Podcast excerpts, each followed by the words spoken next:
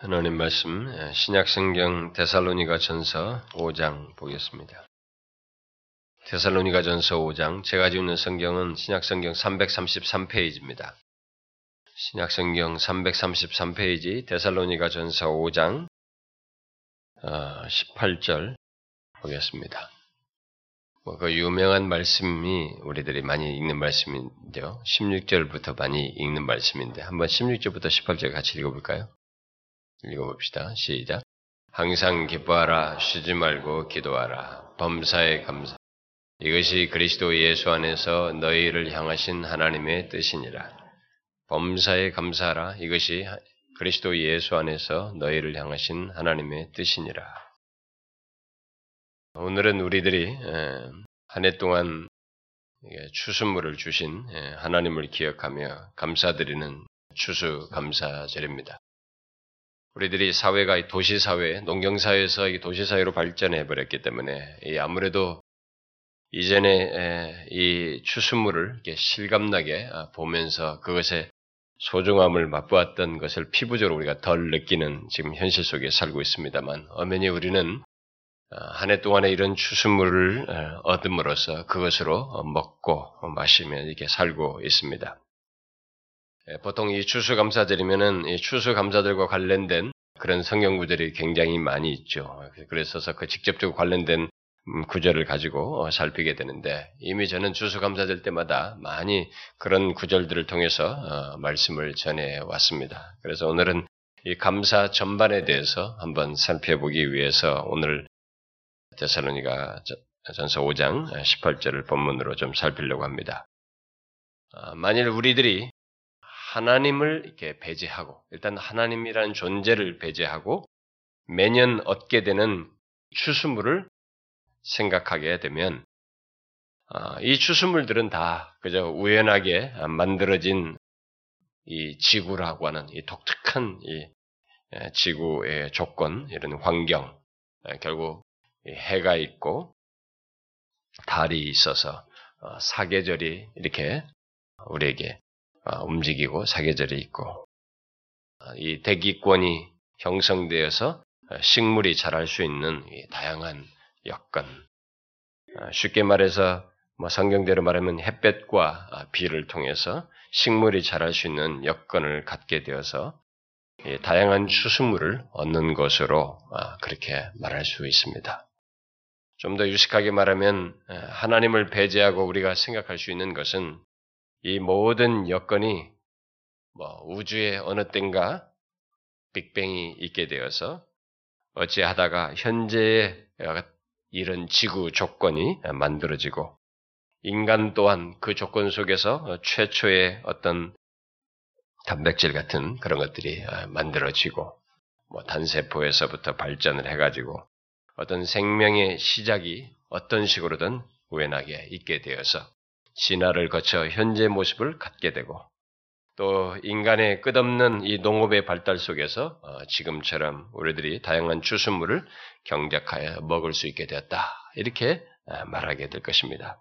그래서 하나님을 빼고 나면 매년 우리들이 어, 먹는 이 추수물은 우연 속에서 있게 되고 진화의 과정 속에서 또 인간의 노력으로 얻는 것이 됩니다. 그렇다 보니 어, 추수물로 인한 뭐 감사 같은 것은 자연스럽게 사람들이 생각을 할 수 없게 되죠.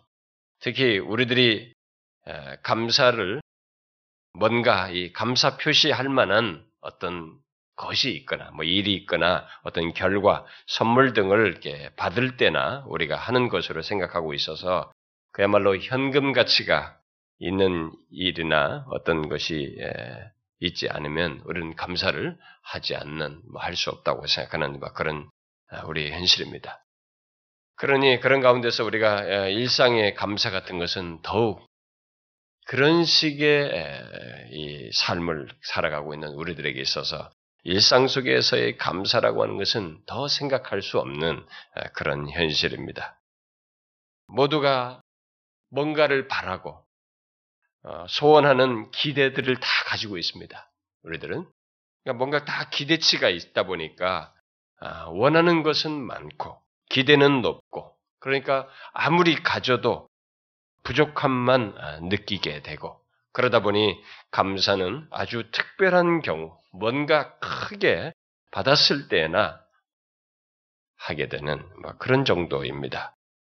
이런 세상에 감사가 사라져가는 이런 세상의 변화, 또 감사를 아주 특별한 경우에서만 하게 되는 것으로 여기는 우리들의 풍조, 이런 것에 대해서 바울은 이미 놀라운 예언을 우리에게 했습니다.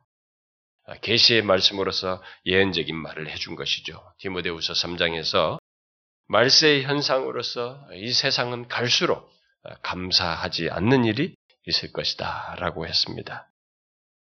실제로 앞으로 그럴 것입니다. 우리는 이 세상 조건조차도 이 추수물이 나오는 이 조건조차도 감사할 만한 전혀 이유가 없는 것으로 생각하면서 추수물을 받고 있는 현실에다가 우리들 자체가 일상 속에서 감사 같은 걸 생각하지 않고 오히려 더 아무리 많은 이전보다 물질적으로 더 많이 벌고 먹고 마셔도 우리의 기대치가 높아져 가고 원함이 인간의 욕구가 한이 없기 때문에 이상스럽게 발전되고 국민 소득이 뭐 GDP가 어, 어떻게 높아지고 뭐 이렇게 몇만 불이 이렇게 자꾸 상승해도 우리들은 오히려 감사치 않는 그런 희한한 현상을 아, 갖게 되고 있, 갖고 있습니다. 이런 것은 성경의 근거 볼 때 앞으로 더 심해질 것이라고 봅니다. 아, 끝을 향해 갈수록 말세 현상으로서 다양한 모습들을 드러낼 것인데 바울이 그렇게 말했죠. 주님이 오시길 때가 다가오면 다가올수록 말세를 향해 갈수록 일어나게 될 그런 다양한 모습을 어, 얘기하는 중에 이 감사치 않은 것을 얘기했는데 참 그 모든 묘사가 그 예언적인 묘사가 정말로 다 절절하게 우리에게 아, 맞아 떨어집니다. 그 말씀대로 말하면은 사람들이 자기를 사랑하고 말세가 되면 사람들이 자기를 사랑할 것이다. 돈을 사랑하고 또 자랑하고 교만하고 비방하고 부모를 거역하고 거룩하지 않고 무정하고 원통을 풀지 않고 어? 더 원통함을 갖게 되고 모함하고 절제하지 않고 사납고 선한 것을 좋아하지 않고 배신하고 조급하고 자만하고 쾌락을 하나님보다 더 사랑하고 경건의 모양만 갖는 그러나 경건의 능력은 알지 못하는 그런 것이 있을 것이다 라고 했는데 그러면서 그, 그 안에 감사치 않는 것이 있다 라고 했는데 그 내용이 절절합니다. 더 진짜 우리에게 그대로 맞아떨어져 정도가 더 심해졌다는 것을 아, 보고 있습니다. 자, 이런 현상들 속에서 특히 감사치 아니하는 것을 바울은 미리 예견했습니다. 주님이 오시기 전에 우리들이 감사치 아니하는 현상이 벌어질 것이다. 우리들이 못 살았던 60년대나 70년대와 비교해 보면 아, 우리는 감사치 아니하는 것이 이 시간에 지나오면서 더 심해졌다는 것을 알 수가 있습니다. 2, 3년 전만 비교해 봐도 우리는 확실히 그렇습니다. 아, 그런 변화 속에서 추수물을 감사하는 일은 사실 거의 볼 수가 없어졌어요. 아, 예수 믿는 사람들이나 아, 이런 추수 감사절을 통해서 상기하고 그때 감사의 마음을 갖는 일이 있습니다만 확실히 우리들이 이런 부분에 대해서 감사하는 것이 사라졌습니다. 당연한 것이 아닌데도 어, 사람들은 이런 추수물을 당연시 여기면서 먹고 있습니다. 추수물을 쉽게 얻지 못하는 아프리카를 보거나 심한 기근이나 태풍으로 기대했던 농산물을 얻지 못할 때나 사람들이 조금 이렇게 하늘을 쳐다보고 심지어는 고사를 지내면서 뭔가를 이렇게 뭐 하늘이 무심하느니 어쩌느니 하면서 하늘을 한 번 정도 생각해 볼 정도입니다. 어떻습니까? 혹시 여러분 주변에서 아, 금년에 얻은 이런 여러 과실들, 예, 곡식들에 대해서 그것을 누구에게든지 이렇게 감사하는 걸 보았습니까? 여러분 주변에서. 너무나 잘 되어서 가격이 폭락했다고 하나님께서 일정 기간 동안 햇볕과 비를 통해서 얻게 한 수확을 갈아 엎어버리는 일을 함으로써 불만을 드러내는 일은 종종 봅니다만은 감사는 쉽게 찾아보기가 없, 어렵습니다. 하나님은 이스라엘 백성들에게 추수물에 대해서 하나님께 감사할 것을 얘기했습니다.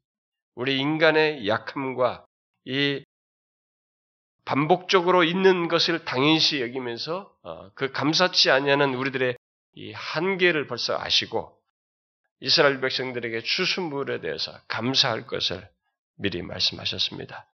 신명기에 이렇게 말씀하셨죠. 내 하나님께서 내게 주신 땅에서 그 토지의 모든 소산의 만물을 거두어서 거둔 후에 그것을 가져다가 광주리에 담고 내 하나님 여호와께 그의 이름을 두시려고 택하신 곳으로 그것을 가지고 가서 여호와여 이제 내가 주께서 내게 주신 토지 소산의 만물을 가져왔나이다 하고 너는 그것을 내 하나님 여호와 앞에 두고 내 하나님 여호와 앞에 경배할 것이며 그랬습니다. 이렇게 안 하면 우리는 그것조차도 망각하기 때문에 하나님께서 그렇게 하라고 시키셨어요. 그러나 사람들은 추수물에 대해 감사할 필요를 거의 느끼질 않습니다. 이런 것조차도 믿음이나 있어야 겨우 하는 것인데 일반적인 사람들은 거의 느끼질 않아요. 눈에 드러나는 이 정확한 가시물이거든요. 추수물은 분명한 가시물이에요. 농사를 접으면서 사람들이 놀라는 것 중에 하나가 씨앗 하나 심었는데 거기서 결과물이 놀라운 결과물이 나오는 거 보면서 굉장한 감격을 하는 그런 경우도 있는데 그러면서도 사실 이런 것에 대해서 예, 감사할 필요를 하나님께 감사하는 부분을 사람들이 잘 갖지 않습니다.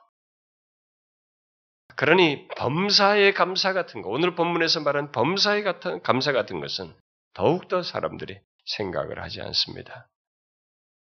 디모데 후서에서 이 종말의 한 현상으로 말한 감사치 않음이 보편적으로 우리에게 드러나는 것을 보게 됩니다.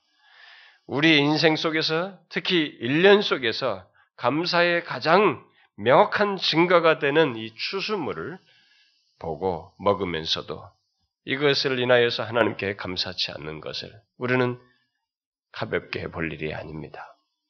이것은 하나의 샘플입니다. 우리의 범사의 모든 삶에 그것을 더 가시적으로 이렇게 보게 하는, 감사의 필요를 보게 하는 하나의 샘플이에요.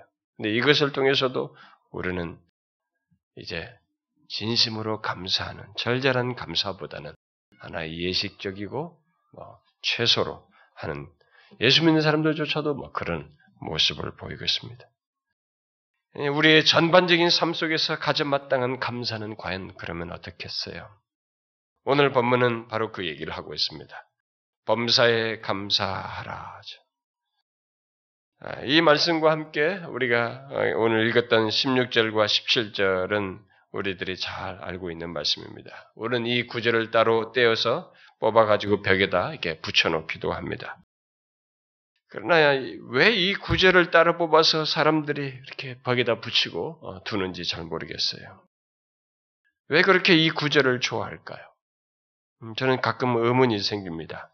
슬픈 삶에 대한 위로를 얻기 위해서 그럴 때는 기뻐하라고 우리에게 말하는 것처럼 듣기 위해서인가?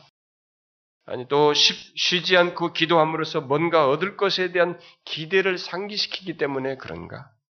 또 범사의 감사함으로 뭔가 얻기 위해서 그런 것을 상기시켜 주기 때문에 이 구절을 좋아하는가?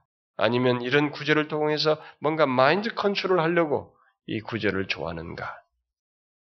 우리가 보고 알다시피 이 말씀들은 모두 명령형입니다.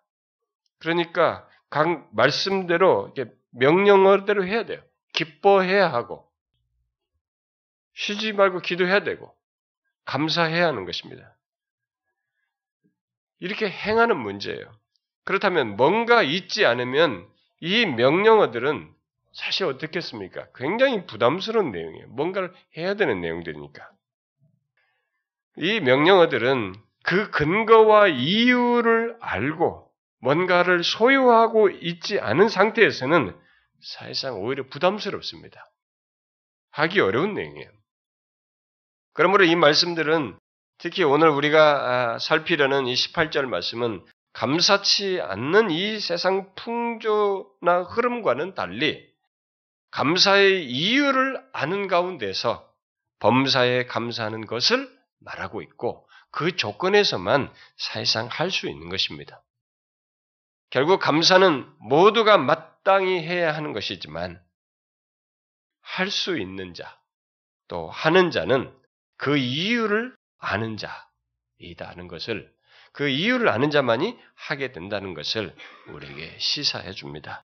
그러니까 하나님을 알든 모르든 모든 인간은 땅에 소산물을 주신 하나님, 그리고 그것들을 먹을 수 있는 현재의 조건, 그 생명과 삶의 여건을 주신 것에 대해서 감사해야 하지만, 감사는 결국 하나님을 아는 자, 그가 모든 것을 섭리 가운데 허락하셨음을 아는 자만이 할 수 있다는 것을 아, 말해주고 있습니다. 하나님을 알지 못하는 자에게 추수물은 그저 우연과 아, 만들어진 그 우연하게 있게 된 이런 환경, 또 진화와 자신의 능력과 수고, 아, 그런 것의 산물일 뿐입니다.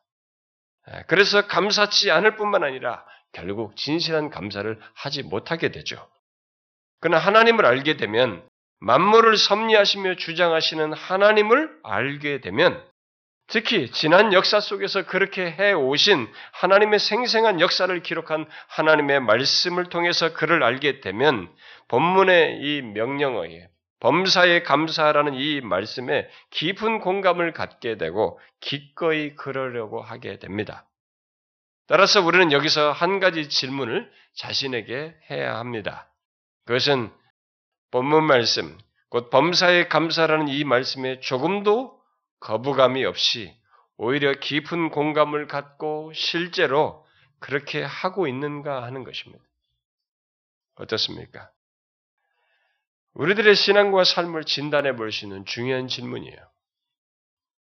저는 어떤 사람들이 감사하라는 이 말을 되게 부담스럽게 듣는 걸 알아요. 그러나 여러분 이 말씀은 우리의 신앙과 삶의 삶을 진단해 볼 수 있는 중요한 질문이에요. 특히 본문에서 이것이 그리스도 예수 안에서 너희를 향하신 하나님의 뜻이라고 말하고 있는데 결국 이것은 범사에 감사하는 것이 있느냐 없느냐는 것은 그렇게 하라는 하나님의 뜻을 따라 사는가 아닌가를 말하고 있어서 중요한 질문이기도 한 것입니다. 그러므로 여러분, 한번 여러분 스스로 답해 보십시오.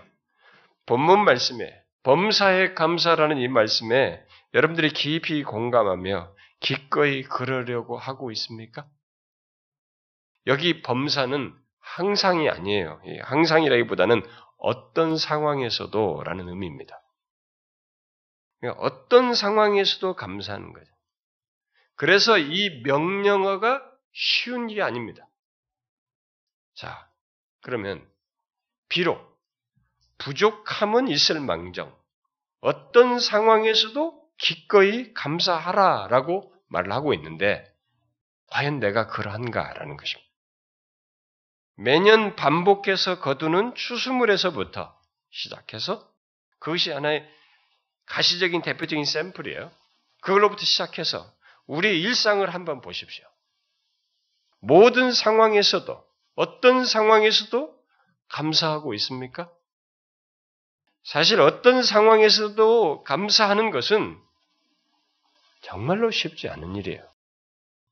그럴 수밖에 없는 이유를 아는 신자가 아니면 이건 진짜 할 수 없는 얘기예요. 그 이유라는 게 뭐겠어요? 예수 그리스도 안에서 우리를 구원하신 것을 넘어서서 우리의 존재와 삶 속에서 펼쳐지고 허락되는 모든 것, 결국 예수 그리스도 안에서 눈을 떠서 우리의 존재와 삶에 펼쳐지는 이 모든 것들, 우리의 전 삶을 주장하시고 이 삼라만상과 우주의 모든 것을 창조하시며 이것을 주장하시는 이 하나님의 주권과 섭리를 분명하게 알지 않으면 이것을 믿지 않으면 모든 상황에서 감사하라는 이 말씀은 솔직히 못해요. 할 수가 없습니다. 저는 그동안 교회를 제법 오래 다녔다고 하는 사람들에게서 이런 사실에 대한 암도, 믿음도 없는 것을 아, 많이 봤어요. 그리고 저한테 그걸 깨닫게 됐다고 나중에서야 고백한 경우도 제가 많이 들었습니다. 하나님께서 자신을 구원하셨다는 것은 믿으면서도 자신의 삶 전체를 주장하시며 이끄시는 하나님의 주권과 섭리에 대해서는 실천적으로 믿지 않는 그런 사람들을 교회 안에서 많이 봤습니다. 특히 그것을 어디서 잘 드러내느냐면 자신이 힘든 상황과 처지에 놓일 때 심한 고난과 고통을 당할 때 자신의 전 삶을 주장하시는 하나님의 주권과 섭리를 믿지 않는 것을 보았어요. 그러나 우리는 바울이 본문을 어떤 배경 속에서 어떤 배경 속에 있는 사람들에게 말했는가를 먼저 좀 알 필요가 있습니다. 바울은 이 말을 결국 데살로니가 교회 보낸 편지 아니겠어요? 이 데살로니가 교회 성도들에게 이 말을 했는데 그들이 어떤 조건에 있었냐면 그들은 오늘날 우리들이 겪는 시련과는 비교할 수 없는 굉장히 어려운 경험을 하고 있었습니다. 큰 고난과 환란 속에서 신앙생활을 하고 있어요. 그들에게 지금 이 말을 하고 있는 것이에요. 그들은 자신들이 예수를 믿는다는 것 때문에 일종의 그때 당시 오늘 오늘날로 지금 말하면 상업조합 같은 거잖아요. 예. 일단 그런 주변에 자기들이 먹고 사는 이 기반에서 배제되는 상업조합 같은 데서 배제됨으로써 삶의 기반이 흔들리게 되는 경제적인 타격을 입는 그런 경험을 했습니다. 그리고 직접적인 박해를 받았어요. 그럼에도 데살로니가 후서 1장에 기록된 대로 너희가 견디고 있는 모든 박해와 환란 중에서 너희 인내와 믿음이 사방에 퍼졌다. 다 알게 됐다. 그렇게 바울이 얘기를 하고 있습니다. 어떻게 그런 조건 속에서도 감사할 수 있었을까? 범사에. 그것은 자신을 죄에서 구원하셨을 뿐만 아니라 눈을 뜬 것입니다. 예수 안에서 본 것이, 예수를 믿으면서 알게 된 것이죠. 자신의 이 모든 고난 속에서도 뭔가 자신들을 교훈하시며 이끄시는 하나님의 주권과 섭리를 보았어요. 알게 된 것입니다. 그들은 자신들이 박해를 받고 경제적인 타격을 입으며 환란을 겪는 가운데서도 하나님께서 모든 것을 다스리시며 자신들에게 귀한 교훈을 주시고 인도하시는 하나님의 손길이 있다는 것을 보았습니다. 범사의 곧 모든 상황에서도 감사는 바로 그것을 알았기 때문에 할 수 있었어요. 그러므로 그 하나님의 주권과 섭리를 믿지 않는 사람은 사실 범사에 감사하는 일을 교회를 다녀도 할 수가 없어요. 그걸 실패하게 됩니다. 여러분은 범사에 감사할 수밖에 없는 그 이유를 이런 이런 이유를 여러분도 분명히 알고 있습니까? 매년 추수물을 얻게 하시는 하나님의 섭리에서부터 시작해서 나의 전 삶에 나타나 삶에 나타나는 하나님의 섭리, 그야말로 나의 모든 상황, 심지어 데살로니가 교회 성도들처럼 심한 박해와 환란을 겪음에도 불구하고 그 가운데서 교훈하시며 이끄시는 하나님의 주권과 섭리를 보느냐는 것입니다. 이걸 못 보면 여러분 범사에 감사 안 돼요. 교회 다녀도. 시편 136편 기자는 현재 우리들이 사는 삶의 환경, 곧 창조 세계로부터 시작해서 우리의 구원과 구원 이후의 삶 전체를 심지어 매년 식물을 주어 먹게 하시는 것까지 다 거론하면서 그 모든 것이 하나님의 선하심과 인자하심에 따른 것이므로 하나님께 감사라는 말을 반복하고 있습니다. 그런데 그것은 사실상 하나님의 인자하심이 주권과 섭리 속에서 베풀어졌다는 것을 말하면서 그것을 감사하라는 것입니다. 여러분은 그 시편 기자처럼 하나님께서 주권과 섭리 속에서 나타내시는 그의 선하심과 인자하심을 모든 것에서 보십니까? 지혜로 하늘을 지으신 것에서 땅을 물 위에 펴시고 큰 빛들을 창조하신 것에서 또 해로 낯을 주관하게 하시고 달과 별들로 밤을 주관하신 것에서 우리가 보는 조건이에요, 지금. 이 피조세계의 모든 조건입니다. 우리가 살 수 있는 현재의 자연 조건을 주신 것에서 이 시편 기자처럼 하나님의 선하심과 인자하심을 보느냐는 것입니다. 그리고 더 나아가서 그 가운데서 자기 백성을 구원하시고 이끄신 모든 것에서 하나님의 인자하심을 보는가라는 것이죠. 곧 이스라엘을 애굽에서 구출하신 것을 넘어서서 홍해를 건너게 하시고 그 척박한 광야를 지나게 하시고 대적들 대적하는 그 왕들을 치시고 마침내 그들의 땅을 기업으로 주시는 그 하나님의 인자하심을 그 시편 기자는 말한 것이죠. 그 과정 속에는 분명히 많은 어려움이 있었습니다. 여기 이렇게 열거된 그 감사의 내용 속에 그렇게 하신 하나님의 주권과 섭리를 찬양하는 그 내용 속에는 많은 내용이 있어요. 거기에 좋은 결과가 그렇게 말을 했지만 그 결과 이전의 배경 속에는 많은 어려움이 있습니다. 위기와 두려움을 느끼게 할 것들이 있었습니다만은 하나님은 그의 주권과 섭리 속에서 인자하심을 베푸심으로써 그들을 이끄셨던 것입니다. 그걸 지금 감사하라고 하는 것입니다. 그뿐이 아니에요. 그 시편 기자는 매년 절기를 따라서 계절을 따라서 또 일상 속에서 모든 육체에게 먹을 것을 주시는 식물을 주시는 하나님의 인자하심을 찬양했습니다. 감사라고 말하고 있습니다. 그래서 그는 모든 사실들을 하나씩 하나씩 말하면서 매 구절마다 이렇게 이렇게 하신 이에게 감사하라. 그 인자심이 영원하미로다라고 반복했습니다. 그런데 여러분, 그 시인이 감사한 하나님의 인자심이 다 무엇입니까?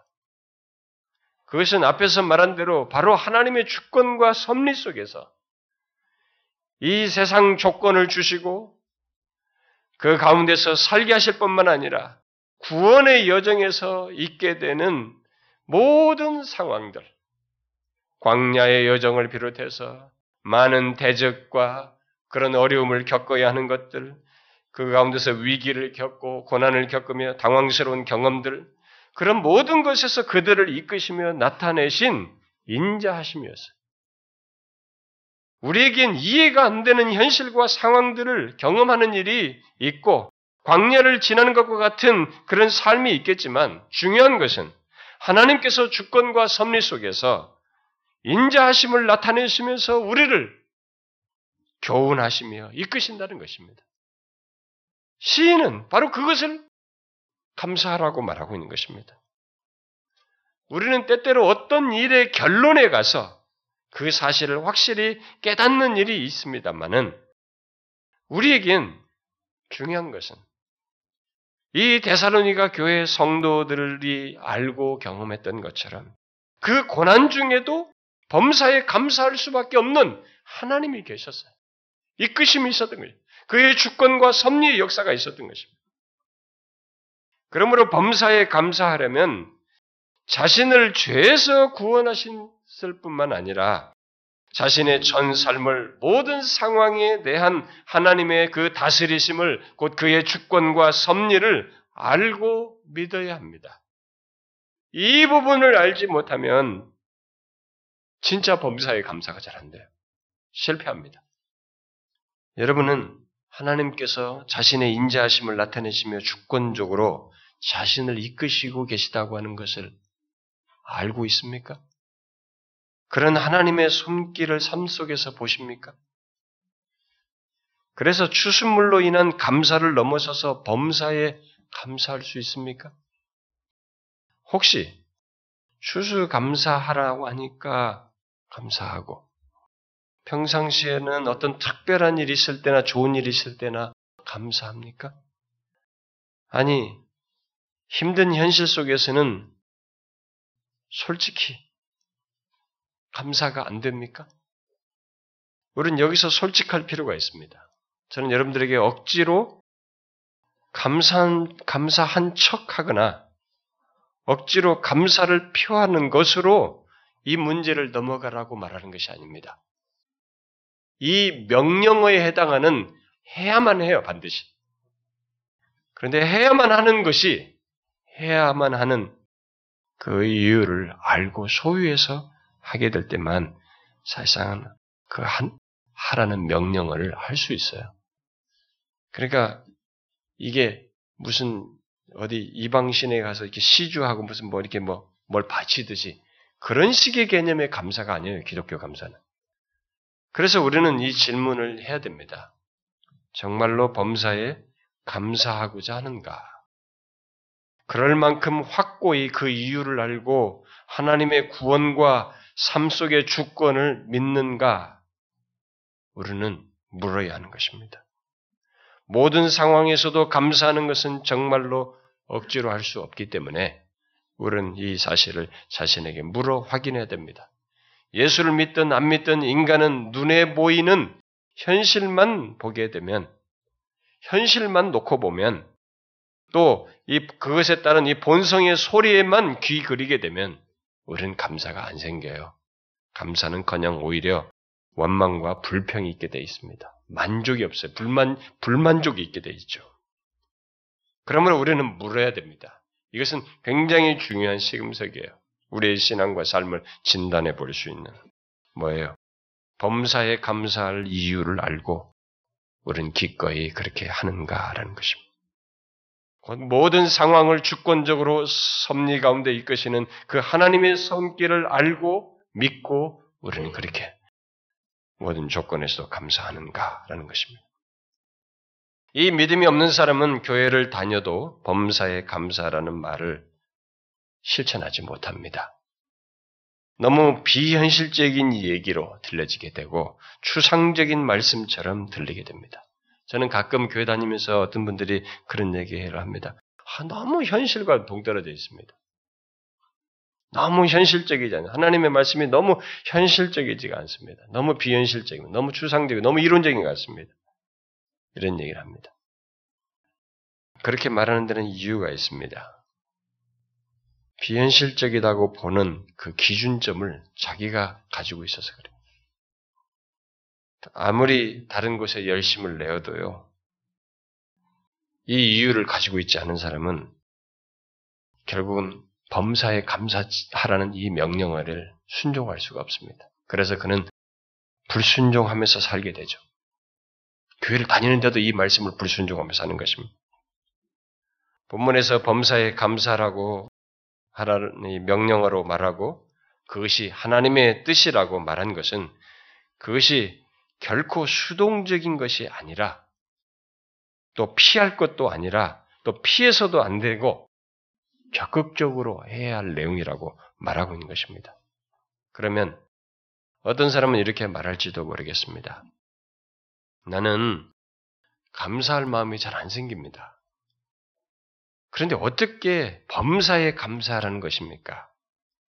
또, 지금 내 현실은 감사할 것이 없습니다. 그래서 감사하고 싶지도 않고 솔직히 감사가 안 됩니다. 가장 흔한 말이 감사할 마음이 안 생기는데 어떻게 감사합니까? 또 내겐 감사거리가 없는데 또 그건 너무 살기 힘들고 하루하루 고단하게 살아가는데 그런 조건에서 어떻게 감사하라는 것입니까? 입니다. 여러분도 그런 생각을 갖습니까? 그래도 감사는 뭔가 잘 될 때나 하는 것이지 되는 일이 없는 때는 없을 때는 하지 못하는 것으로 할 수 없는 것으로 생각하십니까? 그러면서 주변에 어떤 사람들과 비교를 하고 또 다른 조건과 비교하고 있습니까? A 집사는 그래도 형편이 괜찮으니까 감사를 저렇게 할 수 있지. 근데 그에 반해서 나는 하는 일마다 안 되고 너무 힘들게 살아가는데 도대체 뭘 감사하는 것인가?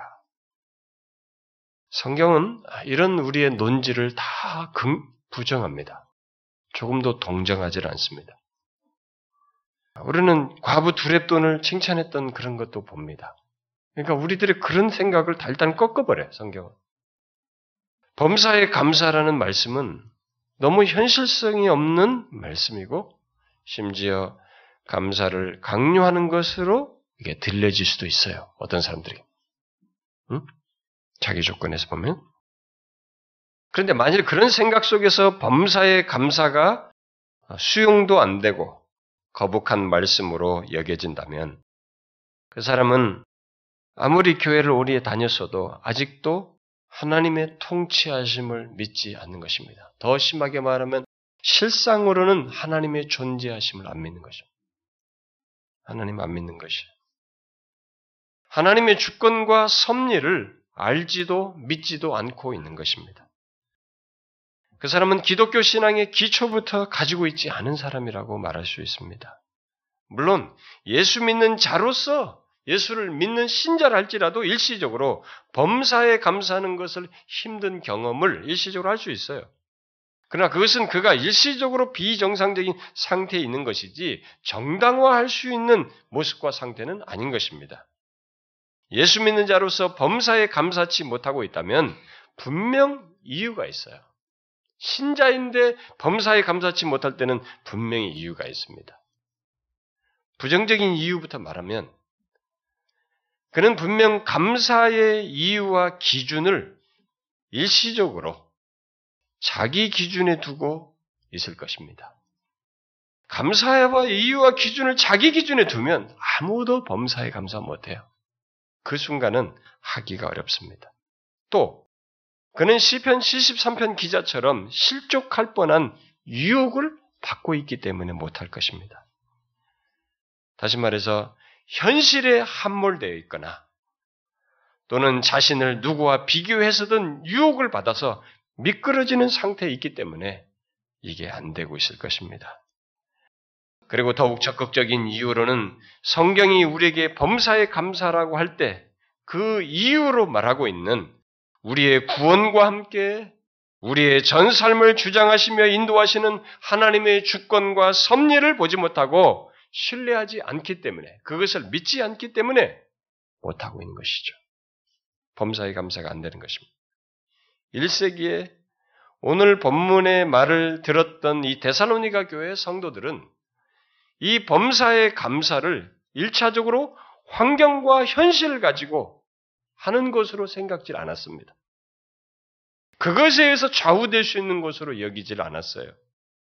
그들의 환경과 현실은 우리들의 흔한 생각으로 말하면 앞에서 흔히 갖는 생각으로 말했던 것 같이 현실적으로 감사거리가 없었어요. 오히려 더 힘들었습니다. 그래서 감사할 마음이 안 생길 수도 있는 상황이었어요. 그런데도 그들이 범사에 감사할 수 있었던 것은 그것이 하나님의 뜻이라는 강요 때문도 아니고 이념적인 지식 때문도 아니고 그리스도 안에서 얻게 된 영구한 구원, 그 영원한 구원에서부터 시작해서 현재의 고난과 환란 속에서 값진 교훈을 주시면서 자신들을 붙드시고 성장케 하시고 무언가 자신들을 이끄시며 영원한 삶으로 이끄시는 하나님의 주권과 섭리의 손길을 보았어요. 그걸 믿었던 것입니다. 그러므로 중요한 것은 우리의 모든 상황 가운데 역사하시며 이끄시는 하나님의 주권과 섭리를 알고 믿는 것이 그걸 믿고 있는가라는 것입니다. 여러분은 우리의 삶에 대한 하나님의 주권과 섭리를 가상적인 이야기로 여기십니까? 혹시 여러분들 중에 교회 다니면서 아직도 하나님의 주권과 섭리에 대해서 믿지 못하고 가상적인 얘기처럼 여기십니까? 우리는 수련회에서 수도 없이 이런 얘기를 했습니다. 수련회와 이런 모든 말씀에서 제가 이런 부분에 대해서 굉장히 많이 말했어요. 여러분, 하나님의 주권과 섭리만큼 실제적이고 실천적인 게 없어요. 사실적인 게 없습니다. 이게 실제로 역사 속에서 하나님께서 나타내시고 역사해 오셔서 증거한 사실이에요. 우리가 경험하는 바입니다. 그런데 어떻습니까? 여러분들은 그 사실을 이게 가상적인 얘기가 아니라 실제 나타나는 하나님의 역사로 알고 믿고 있습니까? 시편 136편 기자의 증거대로 우리가 사는 이 피조 세계의 조건에서부터 그 사계절을 지닌 사계절을 가지고 이런 추수물을 먹을 수 있는 모든 이 피조 세계의 조건에서부터 우리의 구원자 하나님에 의한 우리의 이 구원 그리고 구원 이후의 모든 삶 가운데 나타나는 하나님의 주권과 섭리를 우리가 분명히 보면서 믿느냐라는 것이죠. 특히 데살로니가 교회 성도들처럼 고난 중에서도 하나님의 주권과 섭리를 보는가?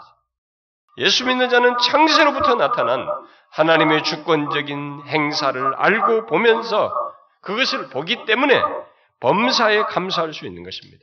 특히 그 하나님께서 현재 나의 모든 상황과 조건에서 그리고 나의 장래에서도 아니 최후 심판과 그 이후의 새하늘과 새 땅에서의 통치에서도 다스리시며 그의 인자심과 선하심을 나타내실 것이기에 우리는 설사 지금 힘들고 현재가 이해가 안 되어도 범사에 감사할 수 있는 것입니다. 그 하나님을 아는 사람들은 그렇게 하는 것이죠. 이것이 하나님을 아는 자이고 예수를 믿는 자인 것입니다. 여러분 본문 말씀은 본문의 이 범사에 감사라는 말씀은 이 감사는 환경 이전에 우리를 구원하시고 붙드시는 하나님, 주권적으로 역 인정 인도하시는 하나님 때문에 갖는 것을 얘기하는 거예요. 뭐 어떤 조건 때문에 감사할 거리 때문에 환경 때문이 아니고 우리를 구원하시고 붙드시는 하나님, 그가 우리를 놓지 아니하시고 주권적으로 우리의 삶을 주장하시며 인도하시는 하나님 때문에 그 손길이 있기 때문에 이 얘기를 하는 거예요. 그러므로 여러분 범사에 감사라는 말씀이 자신에게 어떻게 들려지며 그에 대한 자신의 진실한 반응이 무엇인지를 보십시오. 기꺼이 그러려고 하는가? 추수감사는 더욱 분명하고 일상의 삶 속에서 우리들이 정확하게 보는 것이에요. 가시적으로 보는 것입니다. 그런데 이런 샘플에서부터 시작해서 나의 범사의 모든 모든 상황에서 심지어 고난 중에서도 내가 그러한가 한번 보는 것입니다. 만일 시편 73편 기자처럼 유혹을 받았었던 누구와 비교에 의해서든 상황이 너무 오래 상황 너무 오래 안 좋으니까 거기에 함몰되어서든 범사의 감세가 일시적으로 안 된다면 그는 시편 73편 기자처럼 자신이 보는 현실과 비교 대상에서 빨리 눈을 돌려 성소에 들어가 하나님 앞에 섬으로써 다시 범사에 감사할 수밖에 없는 이유를 발견해야 할 것입니다. 신자로서 범사에 감사치 않은 것은 그것으로 끝나지 않아요. 그것으로 끝나지 않고 하나님에 대한 원망과 불평으로 나아가는 것입니다. 어떤 사람은 그래도 하나님께 원망과 불평해서는 안 된다는 것까지 알기 때문에 거기까지는 나가지 않지만 가시적인 사람에게 원망과 불평을 하는 거예요. 이스라엘 백성들이 모세에게 했듯이. 근데 하나님이 모세에게 한 걸 가지고 나한테 했다고, 하나님께 했다고 했거든요. 하나님께는 함부로 못하니까 사람에게 하는 것이. 그러나 그 마음은 범사에 감사치 않은 데서 나온 것이란 말이에요. 결국은 하나님께 대한 원망과 불평인 것이죠. 그렇기 때문에 이 범사에 감사하는 자는 우리는 다시 이 상태에 서야 돼요. 예수 믿는 자는 그 조건이 자기가 서야 할 자리예요. 범사에 감사하는 이 명령을 듣는 자리가 자기가 서야 할 자리예요. 왜? 자기는 범사에 감사할 수밖에 없는 배경과 이유를 다 가지고 있어요. 다 가지고 있거든요. 정녕 그가 예수 그리스도 안에서 구원을 받고 하나님의 존재를 알게 됐고 그분의 섭리와 주권에 의해서 자신의 전제의 조건을 갖게 됐다는 걸 알게 되었을 때는 범사에 감사할 수밖에 없는 이유를 가지고 있어요. 그러니 그 자리에 다시 서야 되는 것입니다. 유혹을 받았었던 어떤 이유로선 거기서 멀어졌을 때 다시 돌아와야 돼요. 우리는 범사에 감사할 수 있는 자리에 서 있어야 되는 것입니다. 범사에 감사치 못한 상태에서 하나님 앞에 서는 자는 그런 조건에서 자기가 다시 하나님 앞에 성소에 들어와서 하나님 앞에 서는 자는 분명 감사치 못하는 그 여러 가지 이유 중에 다 무엇보다도 자기 자신, 감사치 못하는 자기 자신의 문제점을 발견하게 될 거예요. 그게 성경이에요. 우리가 시편 73편에서도 수련회 가서 그랬잖아요. 마치 시편 73편 기자가 주 앞에 섰을 때 자기가 주 앞에 짐승 같습니다라고 한 것처럼 하나님께 감사치 못하는 자는 그 어떤 이유로든 그 모든 이유의 중심에 바로 자기 자신이 짐승같이 무지몽매한 자기 자신이 있는 것을 발견하게 될 겁니다. 그럴 거예요. 여러분 예수를 믿으면서도 범사에 감사가 안 된다면 그 원인은 다른 데 있지 않습니다. 환경에도 어떤 비교 대상에도 원인이 있지 않습니다. 감사할 마음을 갖지 않는 자신, 그 마음을 스스로 쉽게 만든 자신이 원인인 것을 보게 됩니다. 여러분, 아직 호흡이 붙어 있습니까? 그래서 현재 피조 세계 속에서 먹고 마시며 거동할 수 있습니까? 특히 작년에 나왔던 과일과 추수물이 아니라 금년에 난 새로운 과일과 추수물을 먹을 수 있게 되었습니까? 더 나아가서 아무리 힘들어도 믿음을 현재 지키고 하나님을 믿는 가운데 영원한 영광으로 나아가고 있습니까? 인도받고 있습니까? 그게 다 뭡니까? 다 하나님의 주권과 섭리 속에서 있는 것이에요. 여러분, 하나님의 주권적인 섭리와 역사가 없으면 우리의 믿음은 못 지켜요. 현재 호흡을 가질 수 없습니다. 금년에 난 추수물을 먹을 수 없어요. 그건 하나님을 몰랐을 때는 이런 말이 통하지 않지만 하나님을 알게 됐을 때는 그게 사실이에요. 가능치가 않습니다. 그래서 우리는 범사에 감사할 이유를 충분히 가지고 있는 것이에요. 그래서 우리는 그 이유를 인하여 진짜 범사에 감사해야 하는 것입니다. 오늘을 살거든 오늘을 주시고 오늘을 먹게 하신 하나님께 감사해야 하고 혹시 내일을 살거든 그렇게 하신 하나님께 감사하면서 살아야 하는 것입니다. 어제와 오늘이 다르다는 것을 잊지 말아야 됩니다. 어제 살았으니 오늘 당연히 살고 또 내일 당연히 살 것이라고 생각하지 말아야 합니다. 아, 그거야 뭐 그렇게까지 예민할 필요가 있냐. 당연히 내일 살지. 그러지 마십시오. 어제와 오늘은 완전히 다릅니다. 만일 여러분들이 내일 일어나 밥 먹고 움직이고 똑같은 24시간을 살아가는데 뭐 어제와 오늘 24시간 다 똑같고 하는 반경이 똑같고 지하철 타고 움직였다가 직장 가다 돌아오고 나는 맨날 설거지하고 가정에서 일하고 애들 보고 똑같고 어? 클리닝이나 하고 매일 똑같은 생활인데 무슨 어제와 오늘이 같다고 생각하면서 이 하나님의 주권적인 역사, 손길, 섭리를 못 보십니까? 한 가지를 가르쳐 주겠습니다. 많이 그렇게 생각한다면 병원에 가십시오. 그리고 가까운 측근들의 여러분 임종 순간을 한번 보세요. 제가 지난주도 얘기했잖아요. 병원에 가서 숨을 거두는 사람을 보십시오. 숨을 거둔 사람에게 그 다음 날은 없어요. 그 사람에게 어제와 오늘은 완전히 다른 날입니다. 완전히 다른 날이에요. 그 사람에게는 그 다음 날이 없는 것이에요. 우리에게 허락되는 하루하루는 전혀 새로운 날로 주시는 것입니다. 똑같은 날이 아니에요. 진짜로 똑같은 날이 아닙니다. 내가 그 시간 속에서 움직이는 반경이 유사할 뿐이지 전혀 다른 시간입니다.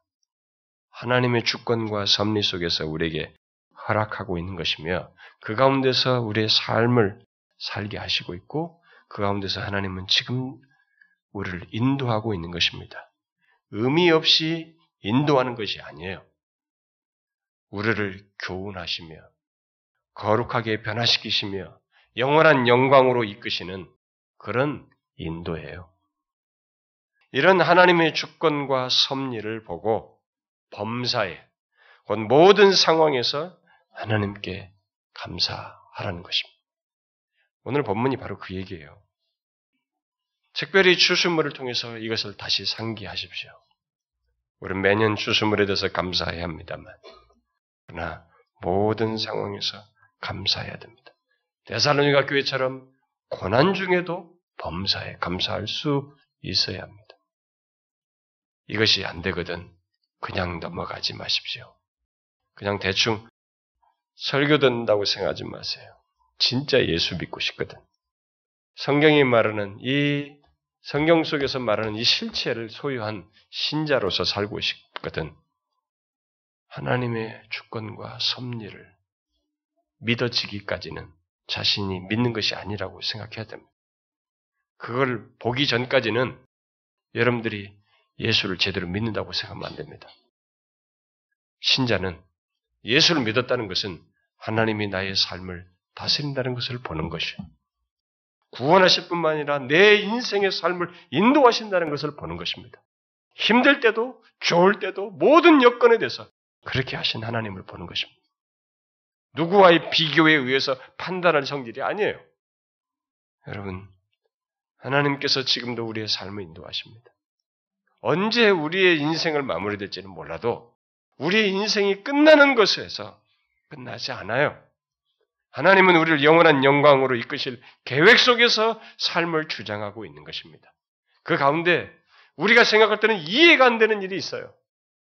맥체인 같은 사람이 29살에 그렇게 거룩한 삶을 사도 요절하거나 요시아 왕같이 일찍 죽게 되는 전쟁에 나가서 무모하게 죽는 것 같은 죽음이 있어요. 그러나 그게 하나님의 주권과 섭리였습니다. 그를 빨리 데려가는 것이 하나님의 뜻이었어요. 우리가 가진 기준으로 말하는 게 아닙니다. 오래 살아야 한다는 기준, 무엇이 있었나 이 기준으로 말하는 게 아니에요. 하나님을 몰라서 그렇습니다. 그렇게 하시는 하나님의 세계를 몰라서 그래요. 만일 영생이 없다면, 하나님이 주시는 삶이 없다면, 29년 가지고 원망할 일이에요. 영생이 있기 때문에. 하나님께서 새하늘과 새 땅을 얘기하시기 때문에, 우리에게 참 생명을 얘기하시기 때문에, 이 세상의 기준, 이 세상의 길이, 이 세상의 조건을 가지고 말할 수 있는 것이 아닌 것입니다. 그렇게 우리의 시야가 확 열려야 되는 것입니다. 하나님의 주권과 섭리를 장세로부터 우리의 구원의 이후까지 심지어 최후 심판까지 새하늘의 새 땅에 이르기까지 모든 것을 볼 수 있어야 됩니다. 그 하나님의 주권과 섭리 속에 우리가 살아가는 것이에요. 현재의 힘든 것을 지나는 것입니다. 그걸 보셔야 합니다. 그걸 보지 않으면 계속 원망해요. 감사는 둘째치고 원망 나와요. 모든 게 불만입니다. 신자의 변화는 이 하나님의 주권을 절절하게 보면서부터 큰 변화가 와요. 삶이 안식과 평안을 누리게 됩니다. 범사에 감사할 이유로서의 하나님의 주권과 섭리를 우리의 삶 속에서 봐야 합니다. 여러분, 그걸 보십시오. 그걸 보게 된 자가 신자 된 거예요. 하나님이 우리의 삶을 오늘 주시고 있습니다. 그가 원하시면 내일도 주시는 것입니다. 그 가운데 우리는 그 삶으로 이 땅의 삶으로 끝나지 않고 영원한 영광으로 나아갈 것입니다. 그것을 위해서 하나님의 아들이 오셔서 십자가에 달려 죽으신 것입니다. 이것을 기억하셔야 됩니다. 저와 여러분이 정말로 이 대사님과 교회 성도들처럼 범사에 감사할 수 있길 바래요. 그렇게 하면서 하나님을 인하여 이 감사함이 우리 안에서 기꺼이 나올 수 있기를 바랍니다. 기도합시다. 하나님 아버지, 저희들에게 오늘이라고 하는 이 순간을 주시고 또 금년에 난 추수물을 먹을 수 있도록 우리의 삶 가운데서 역사하시고 은혜 베푸시며 섭리해 주신 하나님 감사합니다. 주여 우리가 이러한 하나님의 창조 주실 뿐만 아니라 주권자 되신 하나님을 분명히 봄으로써 범사에 감사하는 저희들 되게 하옵소서. 좋을 때뿐만이 아니라 태사는유가 교회 성도들처럼 고난 중에도 그 극심한 박해 속에서도 범사에 감사하는 우리들이 되게 하옵소서. 미래를 바라보며 현재를 넘어서서 이끄실 그 하나님의 주권적인 손길을 보며 믿음으로 그렇게 반응하는 저희들 되게 하옵소서. 예수 그리스도의 이름으로 기도하옵나이다. 아멘.